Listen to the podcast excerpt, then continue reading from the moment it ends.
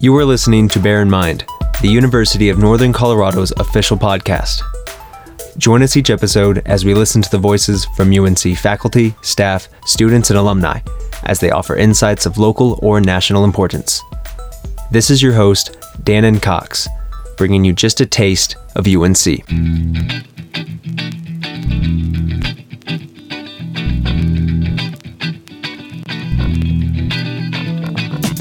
How did you get into being a podcaster?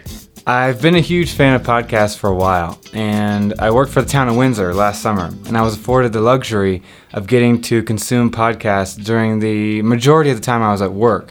So I really like plunged into the world of podcasts more than I already had about a year ago. And I'd always liked to put out things. I've made videos with friends in college, I've written short stories, I've written a book, and I was always like, cre- I created board games when I was a little kid just for fun. So I like to create things, and, and being in the world of podcasting now and, and it being a big interest of mine, I thought, well, I should start one. And I was looking around and I thought, well, there's so many podcasts already, right? Because this market has like blown up. And so I was thinking, what is a podcast that doesn't exist already? So I started going out and looking for something in the area. I was seeing, hmm, where are some holes? So I looked to see, is there a Northern Colorado specific podcast? I actually found yours. I found Bear in Mind. I found another one where they told ghost stories about things that had happened in Fort Collins. But there wasn't like a cohesive, basically like Denver to Cheyenne style show. Like a radius area of podcasts. Right, yeah. To just highlight. And I also wanted to like bring the community together, because people will be like, oh, I'm from Greeley, and they think that it's very different from being in Windsor. But it's only like twenty minutes difference. And then you got Fort Collins and Loveland and, and Estes Park, and then you got Longmont. There's so many communities, but we're, we could all consider ourselves the same, right?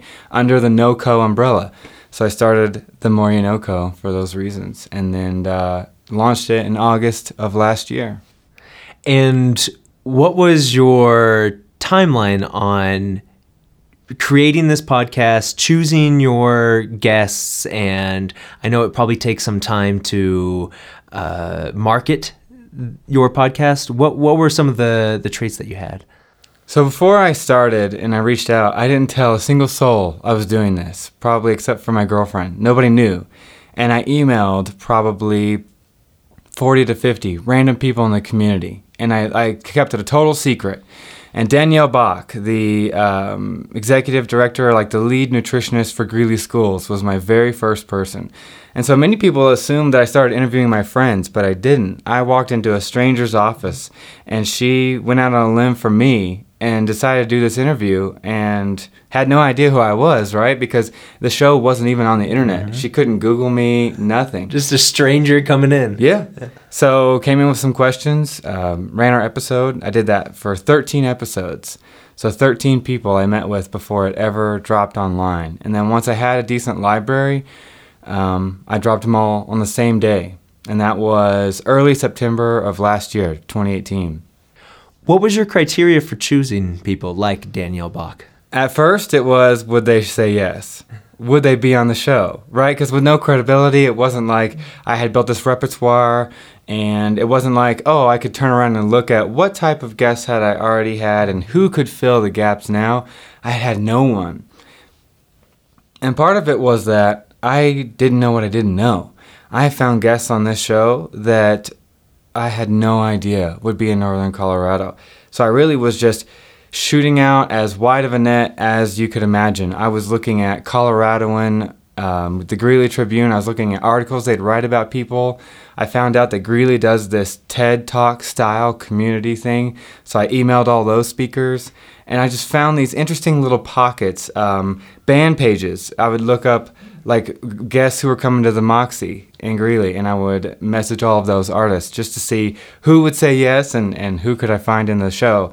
And then once I had people recorded on the episode, before they left, I would always say, who should I have on next? And that's when the show became one hundred percent recommendations, and that's how I function now. And you started, you said last year. Mm-hmm. Where are you at? How many episodes, and how many do you have coming down the line, or it, it, what is what is your timeline looking like? So it started back in August. It is now early May, so almost a year, and we have ninety-two episodes recorded, and eighty-nine are published right now. And then we have things scheduled through the month of June, so we'll hit one hundred very soon. And you're a PhD student? Yes. Do you sleep? Yes, I do. How do you, how are you able to do so many? Uh, I mean, some of these, they look like they go from, I've seen uh, thirty minutes to forty-five minutes, almost an hour on some. Uh, I, I mean, what does that look like when it comes to, well, your freedom? Right. So multiple things factor into this. One, they did start out to be completely unedited, an hour to an hour twenty. It was as long as I could go. I wanted to do freeform. Around episode forty, one of my guests pulled me aside afterwards and said, "Ivan, I love your show, but I think it's a little long. What if you tried a thirty-minute section? Because then people could digest them more, and they might be more likely to listen to guests that they don't know if they were shorter." So that's why if you look at everything past episode forty, most of them are about thirty minutes long. So that made my life a little easier. And then second, I f- randomly... was contacted by a person named Trevor on Reddit who found the show on the Fort Collins Reddit page, and he said he wanted to be on the team. So around episode like forty-six, forty-seven, Trevor became our full-time editor.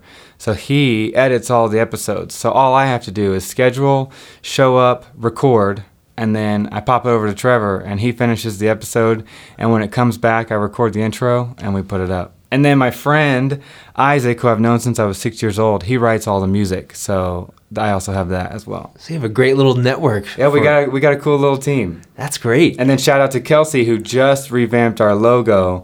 And now if you look at the Morinoco's design and the website, everything is modeled after um, the state license plate with the colors and stuff.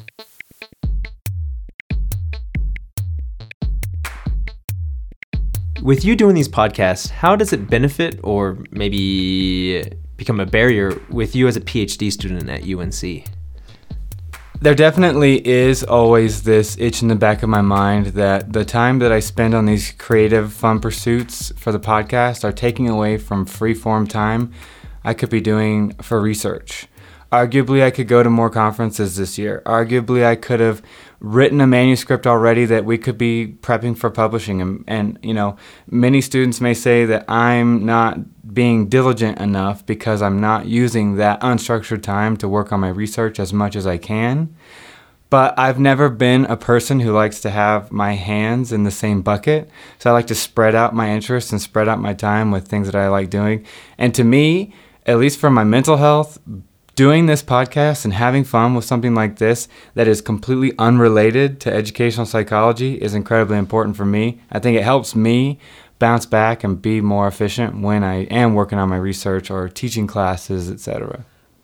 I would agree with you. Uh, the academic world, especially when it comes to writing and research, can almost be very black and white, and having some sort of free flow conversation on something completely unrelated is just rather a colorful spectrum, and and it allows your mind to just kind of relax from, from the black and white before you go back into it. So. Absolutely, because the podcast is kind of the antithesis to educational research and psychological research, because when you submit a manuscript, there's a very specific form you need to follow, and there's a very specific pedigree to, okay, we've ran the study, now we're going to get it published by writing it in this way. There are no rules to the Morinoco. Uh, if you listen to episode one and you listen to episode ninety, you're going to see that it's going to be a very different experience because I didn't read a rule book. There wasn't the Morinoco for dummies. I had to, every single episode, I had to think, what is it that I want to do now? What are some of the podcasts that or interviews that have stood out to you that you really took home and took to heart? Oh, man. There's, I know it's tough. Yeah, there's a lot. And I and I would like to think that I've gleaned something from all ninety-two of my guests and that I wouldn't want to put them above the others. If you've heard interviews from me in other places, you've probably already heard me say, one notion I've really got from this show is that every type of person lives everywhere. So if I said a random city, Miami, Chicago, Philadelphia, listeners would get this uh, idea in their mind of what a person in those communities is probably like.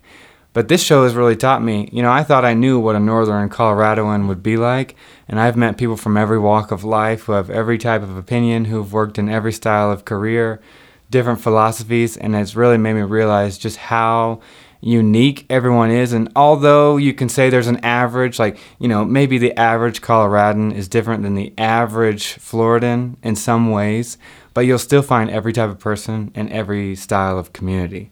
But I mean, I found myself in places. Um, Connie Willis, I interviewed right here in this room, actually, and she is a world-renowned science fiction author who lives in Greeley, who works at the Starbucks on eleventh avenue, and it openly invites fans to come meet her whenever they want.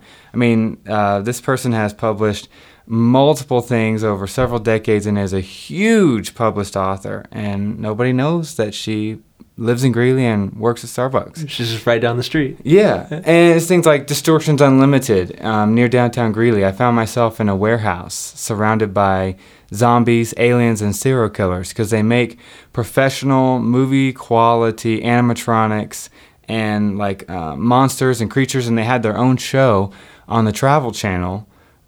I think it was called Making Monsters or something. For three or four years, they had their own T V show, and they're here in Greeley, and nobody knows about them.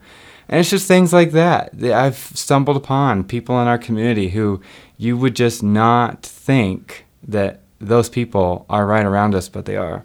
You take the the Greeley unexpected to the northern Colorado unexpected. That's right, yeah. What is your radius of northern Colorado? I mean, you mentioned uh, you mentioned Cheyenne. Uh, mm. I mean, we're obviously in Wyoming at that point. So what where where is your limit?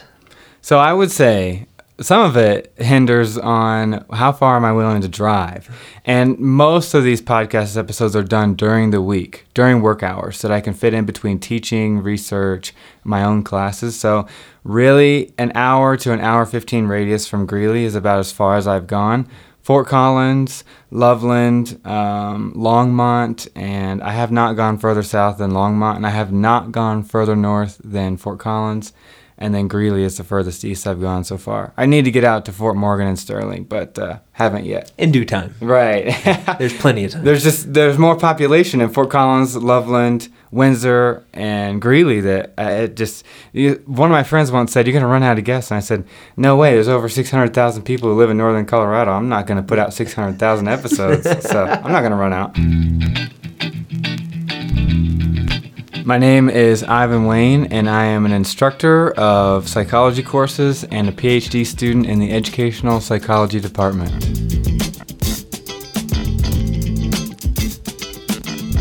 I've often struggled with how well I've actually executed this goal, but one thing I've said from day one is that what I really wanted people to do is take a risk with this podcast.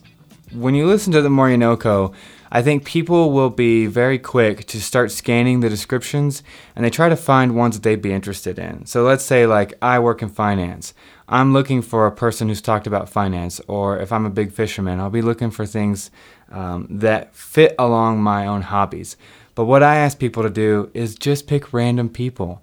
I have interviewed people I had no idea about their realm, and I learned so much. But really, what I've always wanted the show to do is make people feel more connected to those around them. Listen to the brewery owners of the breweries that they've gone to. Listen to these people who've started small businesses that you may or may not enjoy buying from. And hey, guess what? They live in your town. They're from your town. And I always wanted people to, after like ten, fifteen, twenty episodes of the Morinoco, they start to feel more at home in their own community. So if people are interested, you can Google it if you're not familiar with the podcast, because it is literally everywhere. It's on Spotify, YouTube, any Apple device, any Google device. You can find it on Stitcher. It's out there. Uh, our website is w w w dot the morinoco dot com. We have an embedded player there. What's also neat about the website is you can support the podcast, and it has pictures of every single guest who's been on the show. And when you click on that guest picture, it takes you straight to their website, so you can actually connect with them. You don't have to just listen to their episode, but you can actually uh, make connections with the people in our community.